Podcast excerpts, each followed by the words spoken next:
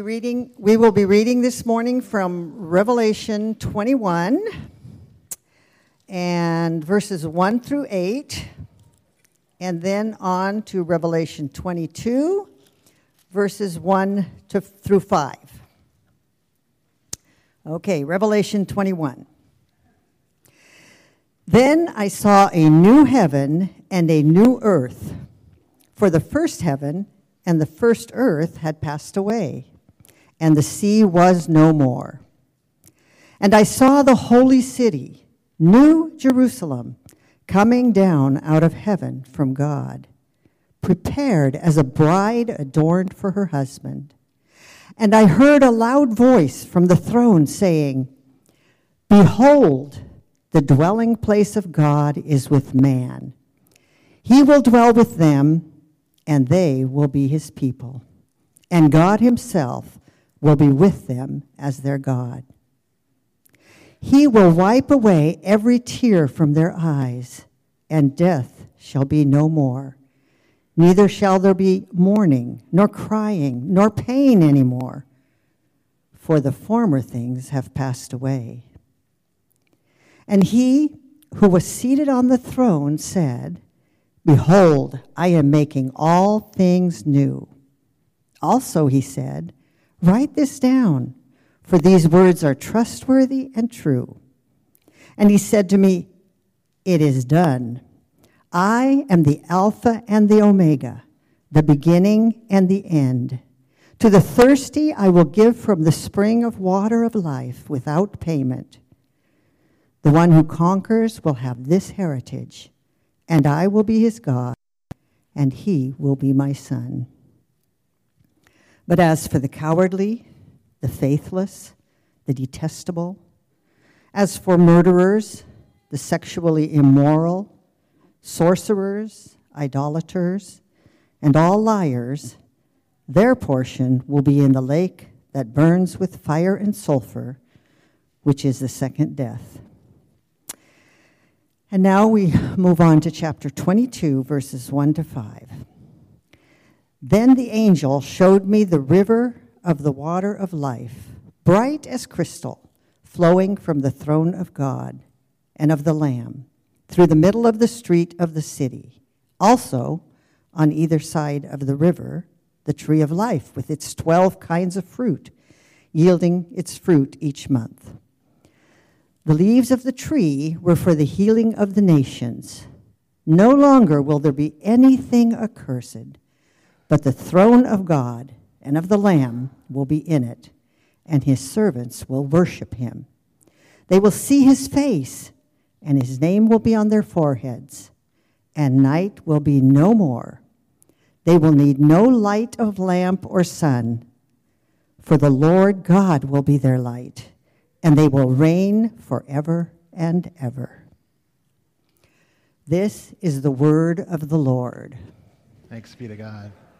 Thanks, Alice.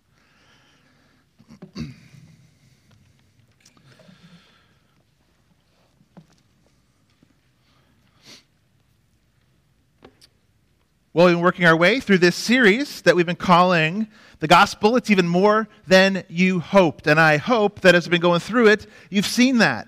That this gospel of Jesus Christ is richer and fuller and more glorious and more exciting and more hopeful and more joyful than you could have imagined. And today, I think, is really the culmination of that joy. We're going to have a couple more weeks on this series, but we're going to move past the four chapters and move. We're going to do one week on what is the gospel and sanctification. And we're also going to do a week on the gospel and the kingdom, the kingdom of God language we find all throughout the New Testament and the Gospels. But we've been working our way these first four weeks through these four chapters of the Gospel story. You see them popping up in front again for, uh, for another time today. We're attempting, remember, to weave together two views of the Gospel. The one is the street view, where we view things on a day to day, down to earth, detailed view of all things. And in that view, our chapters have been God, man, Christ, and today response. That's the gospel on the street view. And by the end of this four weeks, if you can unpack even a little bit of what we've talked about with God, man, Christ, and response, you have enough there that you could share the gospel with uh, someone. The second view was the Google Earth view. Remember, that was the 10,000 foot view. We looked at pictures of Canby from Google Earth. This is the larger, the grander, the sweeping epic story of the entire Bible. And the four chapters that coincide with that were creation, fall, redemption, which we talked about last week, and today, restoration or recreation or renewal. Chapter 4 of the gospel story is a look at first today the street view response of individual hearts to the gospel, and a future forward look then to the Google Earth view of the restoration of all things. So that's the two things we're going to try to unpack today in this message as we answer the question our, for today is how can I be made right? We're going to do that by looking at two sides of the gospel coin first of repentance and faith. We're also going to look towards the end of time and the culmination of all things to see four realities about the coming restoration. So that's where we're going. That's where we're headed today as we unpack this chapter 4. So you've got your outline there. Hopefully, you got your Bible too, whether it's on a phone or a book or tablet, and open to Revelation 21. As let's look at the street view response to the gospel. The street view response. Remember, we talked a couple weeks back the gospel is good news, not good advice. Good news that the battle has been won at the battlefield of the cross. And good news that is true and objective like this demands some kind of response. If it really happened that Christ died, that Christ rose, it demands some kind of response. One pastor put it like this True gospel preaching always changes the heart. It either awakens it or hardens it. Or uh, so, as some are drawn towards it and softened by the Spirit, others find it foolish and, and silly, 1 Corinthians even says. Or as the Puritans put it, I like their phrase, they're always so good with words, even if sometimes a bit wordy. It said, they said, the same sun that hardens the clay melts the ice. Kind of the same idea. It's going to have some impact, some kind of response, if it's true gospel preaching. It's going to harden someone some way or soften them another way. So let's unpack a bit more by looking at the street view response today now of repentance and faith. What are those two things? Here's what we're going to see as we look at this gospel. Uh, the, the first one here is that the gospel always produces a response, as we just said, of either hardening of the heart or a heart of repentance and faith.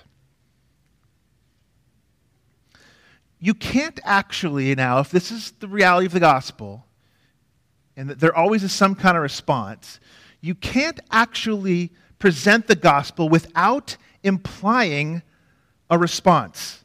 I mean, even if you never get around to saying, raise your hand or pray a prayer, you cannot present the true gospel without implying a response.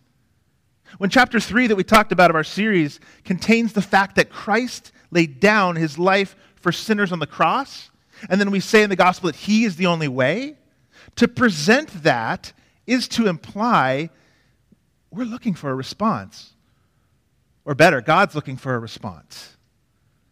And when you hear that message of true gospel preaching, you have to reject the gospel. You have to step over the body of Jesus. You have to. There's some rejection or there's some response that has to take place to the gospel. There's no soft rejection of the gospel when you use words like repentance and faith and actually explain them.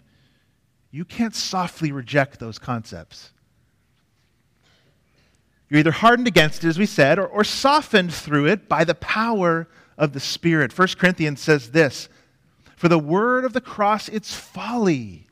There's that hardened response. Folly to those who are perishing but to us who are being saved, here's the softened response it's the power of God. Which one is it for you this morning? Which one is it?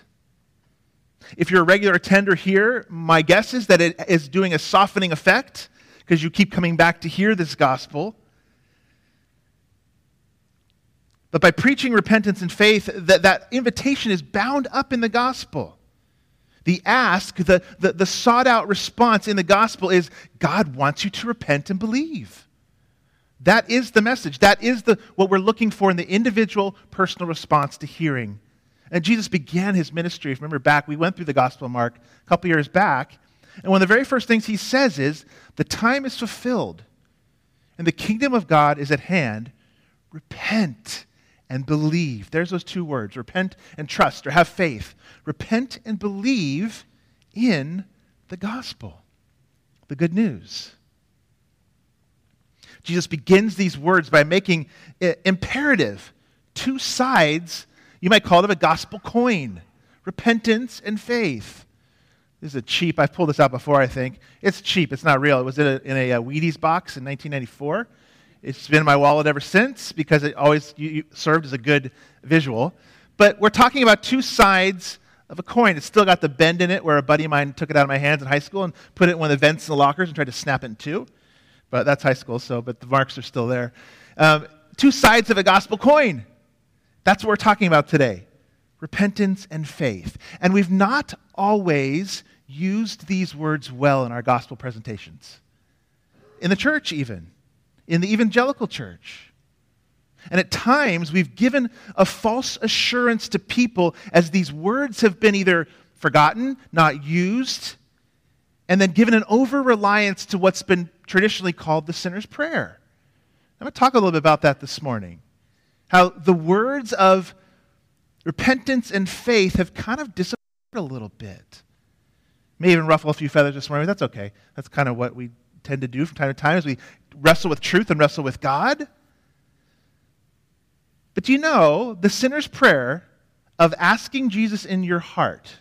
Now, it's not anti biblical. I want you to hear that. I'm not saying it's wrong, but it's also not very biblical. Do you know that?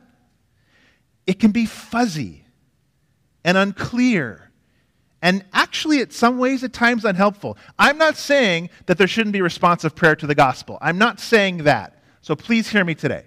I'm not saying we don't pray in response to hearing the gospel. Of course. And of course, through regeneration, through being born again, in some sense, Jesus comes to reside in our hearts. Because that's the, been the, the, the, uh, the wording of the sinner's prayer Jesus, please come into my heart. So in some sense, Jesus does reside in our hearts. Paul prayed in Ephesians 3:17 that Christ would dwell in our hearts. But Paul in Ephesians is writing already to believers who've already received Christ. He's not writing about personal conversion, but close intimate fellowship and guidance by Jesus. Another verse that's been used, probably the most misused, misunderstood verse in all the Bible when it comes to conversion, Revelation 3:20. Do you know it? I stand at the door and knock. If anyone hears my voice and opens the door, I will come in. If you actually look at this verse in context, this verse doesn't mention the heart at all. And it's actually written to the Laodicean church. It's not even a verse about conversion, but it's about a church filled with believers needing to repent of some ongoing sin in their church. Now, of course, we know the Spirit does give us a new heart. This is a heart thing, the gospel. He has to. We're born spiritually dead. Spiritually dead and enemies of God. So, repentance and faith and prayer that would accompany those things then are a, good thing. And they're fruit of the Spirit's initial work already in the heart. It's like Jesus said in John 3 to Nicodemus. Take a look at these words. Truly, truly, I say to you, unless one is born, born again, born of water and spirit, he cannot enter the kingdom of God. That which is born of the flesh is flesh, and that which is born of the spirit is spirit. Do not marvel, I said to you, he said to Nicodemus, that you must be born again. The wind blows where it wishes, and you hear its sound, but you do not know where it comes from or where it goes. So is everyone who is born of the Spirit. In other words, Jesus is saying there, that this conversion, this being born again, it's mysterious. It's like the wind. We don't know who it will blow upon. We don't know why at certain times. But when the Spirit does in the gospel, a decision of repentance and faith comes from that. So, yes. Do you exercise your will? Yes. Do you make a decision for Christ? Yes.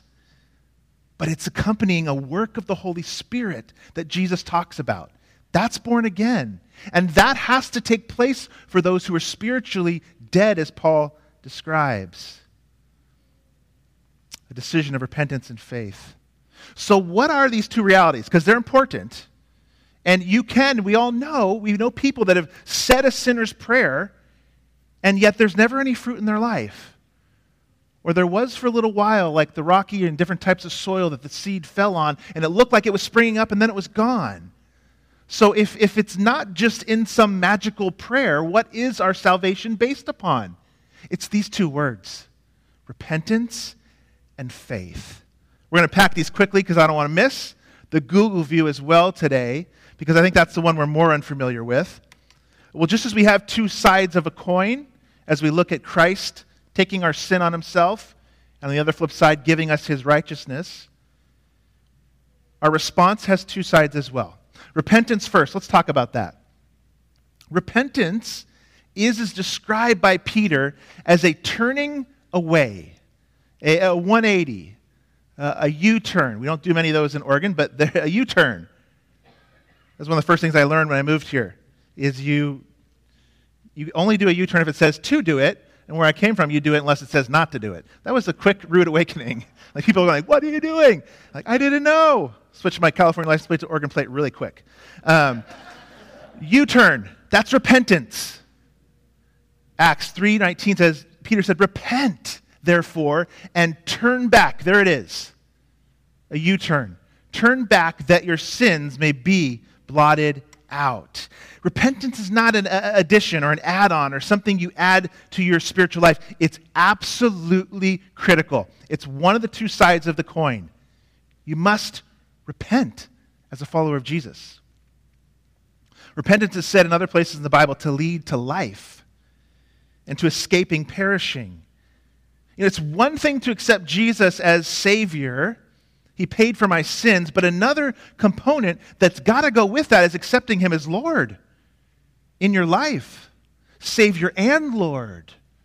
Not just Savior, Savior and Lord. That He is King, and you must see your sin for what it is. Disown it, turn from it, is what repentance is. In a renewed trust and effort to forsake it by God's strength. Now, that doesn't mean you instantly stop sinning, does it? How many still struggle with sin? That's all of us. Every single one of us. It doesn't mean you instantly stop sinning. We will fight that battle until we die. But here's what it does mean you no longer can live in, in peace with your sin. You can't live in peace or arm in arm or hand in hand with your sin anymore. You take on the armor of God to fight against it. You declare war on your sin. The Puritans called it, again, another great phrase they had, the mortification of sin, the death of sin, the fighting sin, the battle against sin. And that, first and foremost, is a heart attitude an attitude towards your sin. So, you still see remaining sin in your life. Don't doubt that you haven't truly repented or that you're not a believer. That's not what I'm saying. But if you find yourself living at peace with your sin and just excusing it, or if somebody ever says to you, Have you ever thought about that in your life? And you find yourself, eh, You know, it doesn't really bother me. And you know the word declares it, God's word declares it sin, that you should be concerned about if you're at peace with your sin. That's why it's so serious. That when someone professes Christ as Savior, if they, like I said, excuses their sin or won't repent of them, when called on by fellow Christians to do so. It's bad fruit that points to the fact that you may not actually be born again if you can live at peace with your sin.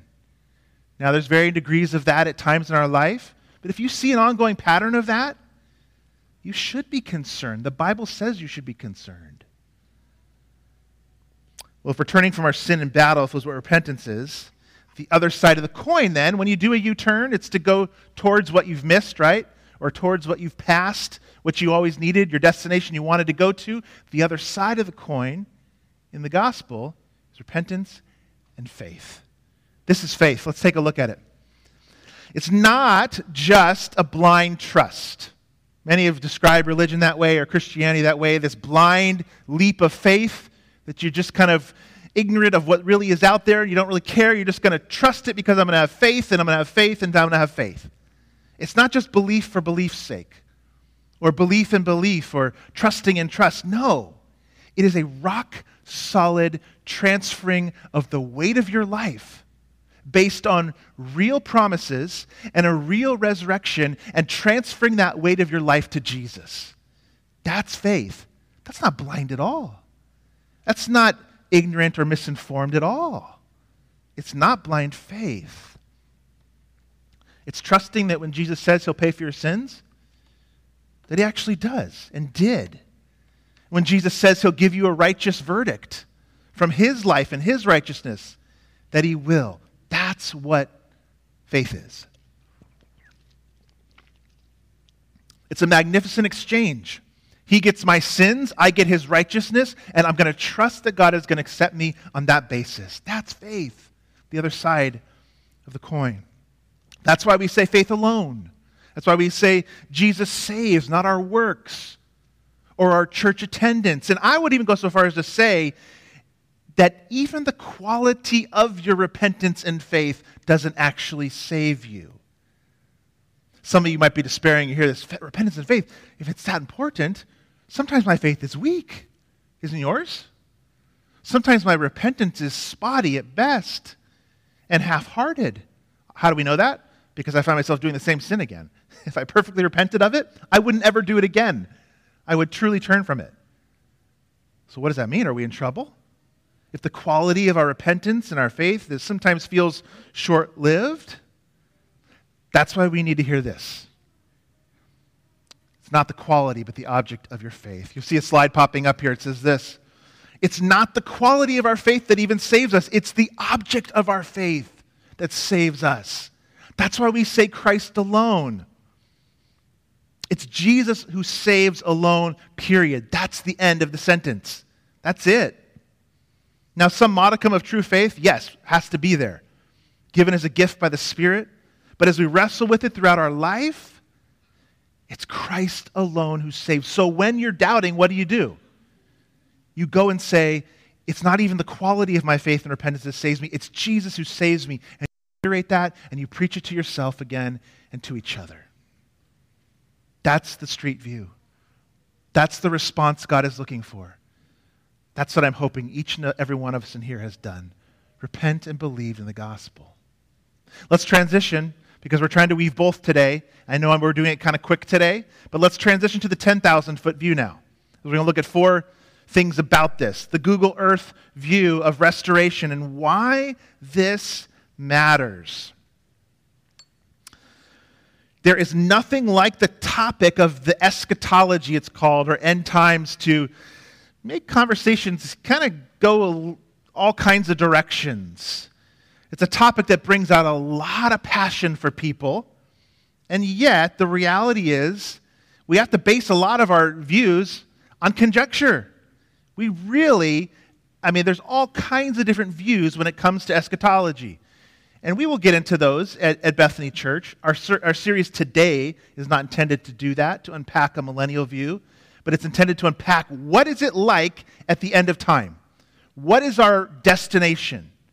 What's the transformation that Jesus will bring? And this would be what we're going to talk about today is what pretty much everybody who's a Christian would say, yeah, this is probably something we can all get behind and agree on.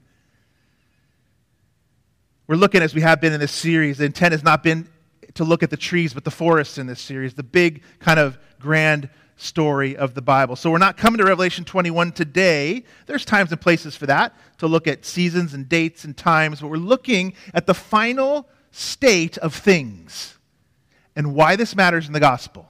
We want to look at the primary stuff of the end times today, as that's what this series has been for. We're going to look first at the fact that he will return, not necessarily when, because that's where we get into conjecture, but that he will. Christ will return. So, why do these end time th- things matter for your life, for where we're going? It matters because this is our future. This is what's coming. This is your future. This is my future. This is all our future if we are followers of Jesus Christ. This is where all things are heading. This is where Jesus is taking history, you could say, in other words. It's the culmination of the gospel and Jesus' work. So we're going to look at four realities of the restoration. It's chapter 4. It's the final, final chapter here.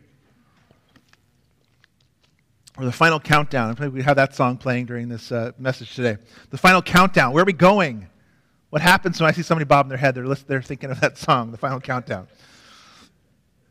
We're going to look at these four realities of the coming restoration. That's not all of them there is. We, we could not do that today or even in one series, the realities of the restoration. But let's look at a few. Here we go.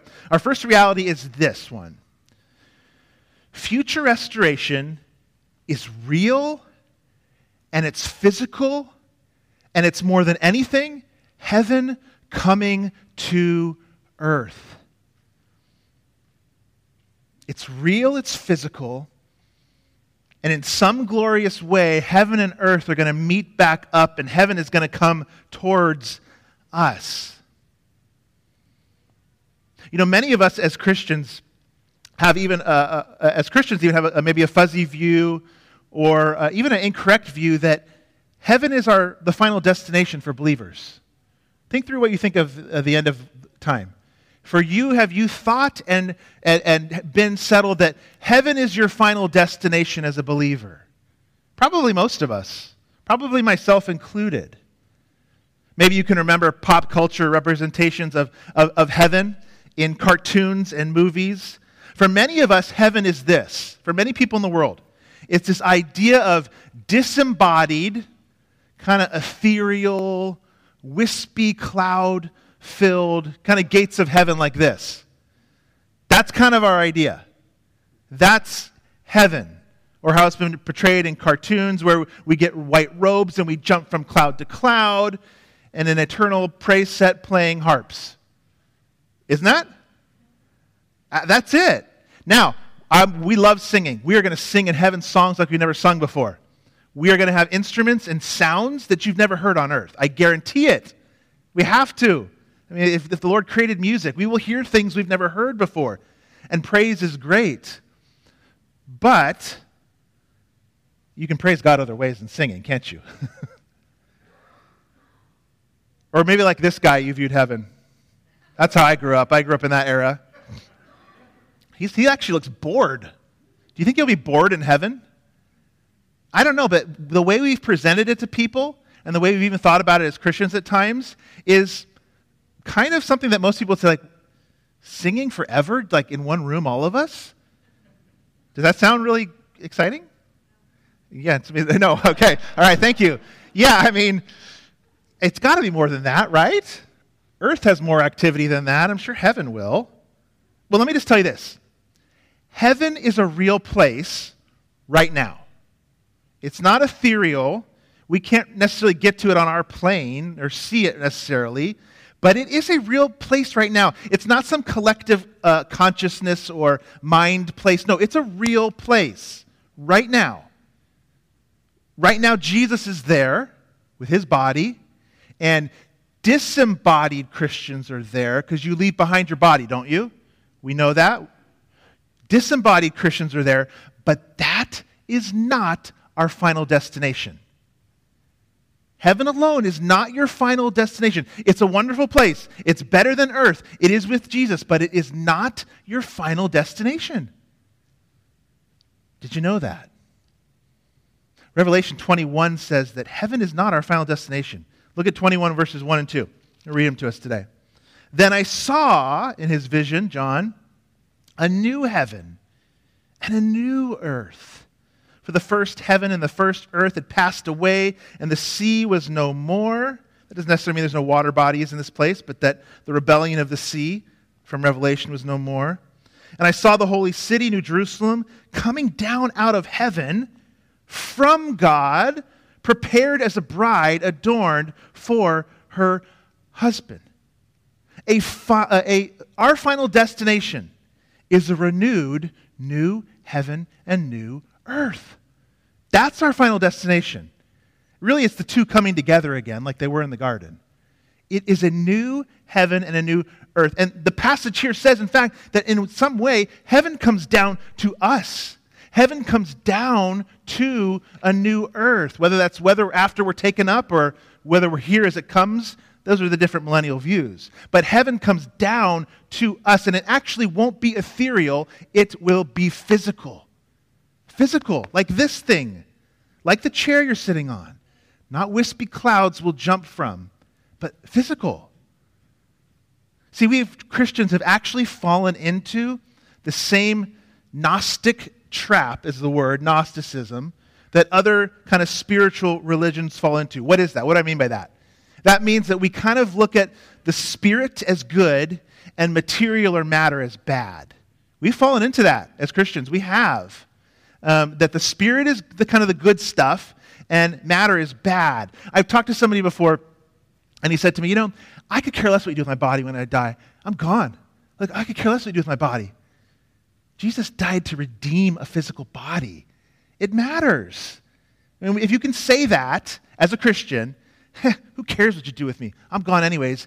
You haven't quite grasped the fact that the new heaven is a new heaven and earth, and it's physical, and that Christ is redeeming the physical too. Let me ask you God is going to redeem our bodies and transform them. If He's going to do that with our bodies, and they're physical, and they're going to be new, we'll talk about that in a minute. But do you think that he's just going to take all of created matter that he made and just kind of scrap it and throw it away if he's going to redeem our bodies? Like a boy who looks at his airplane model and then realizes he put one thing in the wrong place. Is he just going to like throw the whole thing away? No, he's going to fix it. He's going to transform. He's going to make it what it was always meant to be. Or an architect who finds error in the plan, does he just take it, shred them up, and throw them away? They don't just throw everything away, they fix it. They transform it. They make it into what it was really meant to be. Do you think God is going to redeem and transform this earth into a new one? He is. Rather than just fully wipe it away, He will transform it and change it. Even the words used in Revelation 21 here, the passage, the verses we just read, new heaven and new earth, that word new, uh, John could have used a word that meant absolutely new in origin. But the word new he used actually means that new in quality or nature. It's new, yes, and oh, well, it'll be so much better than what we have now. But it's not a full scrapping of the old and remaking it in origin. It's a better, it's just better and much better. Not brand new, but transformed. Isaiah 65, 17. For behold, I create a new heaven and a new earth, and the former things shall now shall not be remembered or come in to mind, or Romans, the creation itself, that's the physical, will be set free from its bondage to corruption and obtain the freedom of the glory of the children of God. For we know the whole creation has been groaning, not just my body and your body and your heart and soul, the whole creation has been groaning together in the pains of childbirth until now. I hope this is exciting for you. I hope it, maybe even it's kind of a fresh way to think about heaven, new heaven and earth. Because actually, the New Testament is much more concerned with what lies beyond heaven than heaven itself. Like I said, it's not our final destination. The New Testament is much more concerned with what lies beyond heaven. And that's Revelation 21 and 22. Jesus is coming with coming back to earth and with him he's bringing that promised inheritance which he's holding now in heaven but he's bringing it and all the saints who've gone before, that it's all coming back. It's all coming to a new earth heaven. He's bringing it with him, and it's going to be real, and it's going to be physical. It's a place where we will live and work and play and love and be together on a new heaven, new physical heaven and earth forever. That's what's coming. That's your final destination. I love what Christopher Ash says about this. I think a quote's coming up. The, the remaking of the physical world, this is what he's saying. This ensures that God wins. God made a good universe. That universe has been spoiled, but God has not given up on it. He does not say, well, well that was a pity. I better start again. No, he will end the story with a good, real, physical cosmos that is the completion and perfection of his original creation. Nothing can stop him doing it. So that's our first reality. That's a big one, isn't it? That's our first reality. A real physical new heaven and earth is our final destination. Well, here's our second one it's that on that earth, you and I will have new physical bodies. As Christians, we have some confusion around this as well. We've kind of thought of, you know, uh, eh, eh, well, when we die, our spirit does leave our body, and it does go somewhere. Heaven is a place, as we've said. It is a place. Um, and, our, and our spirits go there. But we're waiting for new bodies. Wherever they're at with Jesus right now, they don't have bodies. What, that's, what that is like or how they recognize each other, I don't have an answer for you in that. But I think, I think they are recognizable. You know, in restored creation, here's what this means the new heaven and the new earth actually is not the pinnacle of what's coming. It's good, it's, it's pretty good, but the pinnacle is going to be your new glorified body. That is going to be the pinnacle of the future, of what is to come. Creation was good. You and I, God said, are very good. That's going to be the pinnacle, this new glorified body. It's us. It's us. Romans 8 says we're waiting for the restoration of our bodies, getting it back, but better. And each of us know, right? The older we get, that the body we have now is breaking down. Don't you know that? Yeah. I, I, I mean, I just know that. We know it. The body we have is breaking down. No matter how hard you work out, no matter how healthy you eat or what ty- type of age defying cream, whatever we do, you know? Like all the things, there's, it's a billions of dollar business on this that we can somehow think we can cheat, that I'll finally be the one who cheats death. There's, there's uh, Silicon Valley is thinking of all kinds of ways to try to do this, if you didn't know that or not. Trying to cheat death, put your brain in a computer, and someday get a different body back. That's what they're trying to do. We're dying. That's the reality. And the frustration we experience with our body breaking down that you feel like, man, if I could just get back to my 50s, 40s, 30s, oh, if I could just that was the time. That was the time where I felt good. The, experience, the frustration you experience there points to the fact that you and I, too, we're groaning, aren't we? Just like creation. We're groaning. We know we're waiting for our new body, as Paul said that will never hurt, will never die, will never be injured, will never break down again. Never. No tears and all joy. But don't think it's just a slightly better version of yourself. Don't think that, that it's just a slightly bettered version. Paul in 1 Corinthians 15 makes it clear that it's as different as like what a seed would be to like an oak tree. Don't think it's just a you know version 2.0. No, no, no. This is like way better. This weekend we had uh, Joe America's funeral here at church. Some of you were here. Some of you were able to come, and it was my it was actually my first um, uh, open casket funeral that I've officiated. I've done multiple, but um, this is the first one with an open casket. And Joe was here in body. His body was here, but his spirit was gone. And his family, as they were here on that, mor- or that morning, they were right to come towards his casket and grieve over the body. The sting of death, yes, has been defeated but we're still feeling it. The reality was right there, laying in the casket. Still feeling the sting of death.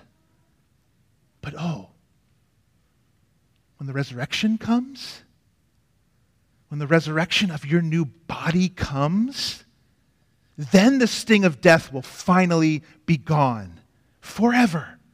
I don't know what that's going to be like, that new body. But I love the idea what C.S. Lewis said at one place. He said, if you were to see now what a new creature was going to be like in the new heaven and earth, with a new glorified body and perfected in all its holiness, you would be tempted to bow down and worship it in the here and now. I love that idea. Will we be God? No, God is always God. But man, what he's going to turn us into is going to be amazing. Amazing. You'll see spouses, you'll see friends, and you'll go, ah, that's what I always knew you could look like. I saw glimpses of it in you when God was working in and through you. You'll see each other as we were truly meant to be. Isn't that exciting? Does it give you some joy today and hope as you break down as we age? And those new bodies will move, they will sing, they will run, they will jump with a vitality and a beauty that we haven't even come close to experiencing here. You won't need kidneys to clean anymore. Lungs won't have to filter out junk. Your liver won't have to filter blood anymore. None of that. And with those new bodies, we will experience this third reality.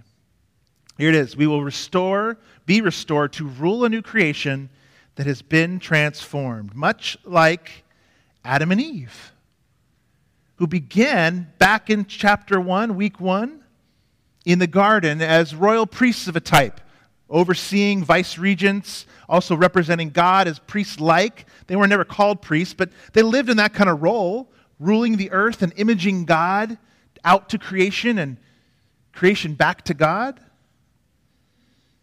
In the future, heaven and earth, we will rule under God's authority and image Him perfectly where the first Adam failed. Revelation 5 says this You have made them a kingdom and priests, that's us, to our God, that's rulers and priests, and they shall reign on earth forever. This is also C.S. Lewis's idea, if you've read the Chronicles of Narnia, where he says Narnia is waiting on the sons and daughters of Adam to come and rule. That's the idea.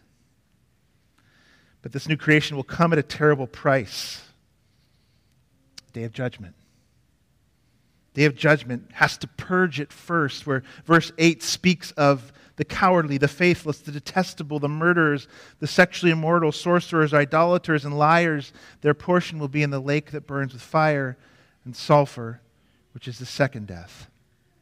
The new creation will be purged of all sin and death. And those who haven't found restoration through repentance and faith will be resurrected too, but not to dance on clouds. resurrected to judgment. The final reality that we're going to look at this morning is the best one will be this the dwelling place of God will be fully restored with men and women. Look at verse 3 of 21. And I heard a loud voice from the throne saying, Behold, the dwelling place of God is with man he will dwell with them, and they will be his people, and God himself will be with them as their God. This is fascinating. It is the sweeping epic of the entire Bible. That he began with us in a garden, perfectly there in intimacy, in communion. As heaven and earth were together as royal priests, we lived there, but we lost it, we know, in the fall. Christ had to restore it, and someday he's bringing them both back together and we will live there again as royal priests with God's presence perfectly there. Let me see if I can help you understand this. I, I never do something like this. We never watch videos in our service, and, uh, I, but I just love this one so much that I thought it'd be valuable for us to all see it. It's a five minute video. We're going to close with it. I'll come back up and just say one or two things, but I, I just love how they do it. And it ties together so perfectly all four of the chapters we've just gone through. Take a look at this five minute video from the Bible Project, and then I'll wrap us up.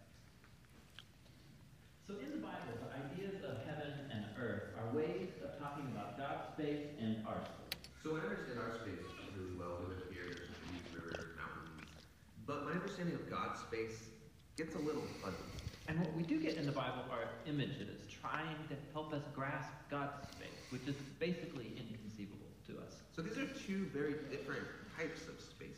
Yes, they're, they're different in their nature, but here's what. Do you see how this is a bigger gospel? Do you see how this is just bigger than my personal salvation? It's not less than that.